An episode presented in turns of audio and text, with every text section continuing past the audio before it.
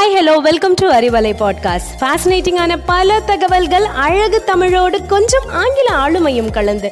கற்க கேட்க here we go with 360 degree of fantabulous learning with Arivalai podcast brought to you by Bharathi educational institutions Reddipatti Namakkal hi hello வணக்கம். This is Gopika from Bharathi academy இன்னைக்கு world லெவலில் economic ரீதியாக ஒரு பெரிய வளர்ச்சி அடைந்த ஒரு கண்ட்ரியாகவும் கண்கவரும் அழகிய பிரதேசமாகவும் திகழும் மிகச்சிறிய பரப்பளவே கொண்ட நாடு தாங்க சிங்கப்பூர்.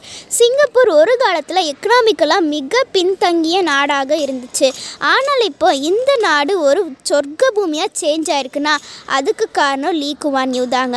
வாங்க இப்போ சிங்கப்பூர் சிற்பி லீ குவான் யூ பற்றி பார்க்கலாம்.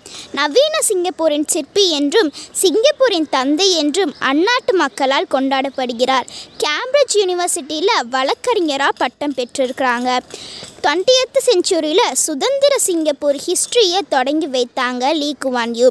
பிரிட்டிஷியன்ஸ் கிட்ட இருந்து சிங்கப்பூர் இண்டிபெண்ட் ஆகிறதற்கு முக்கிய காரணமாக இருந்த இவர் பின்னர் மலேசியா கிட்ட இருந்து சிங்கப்பூர் தனியாக வருவதற்கும் இவர் தாங்க நடவடிக்கை எடுத்தார்.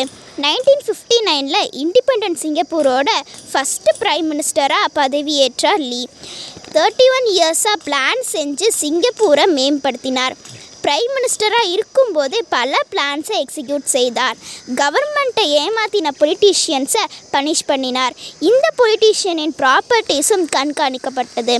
லீ அவர்கள் ஆட்சியில் இருந்து விலகிய பின்னரும் சிங்கப்பூரோட இம்பார்ட்டன்ட் பொலிட்டீஷியனாக திகழ்ந்தார். Two thousand four to two thousand eleven வரை இவருக்காகவே உருவாக்கப்பட்ட மத்திய உரை அமைச்சர் பதவியில் பணியாற்றினார்.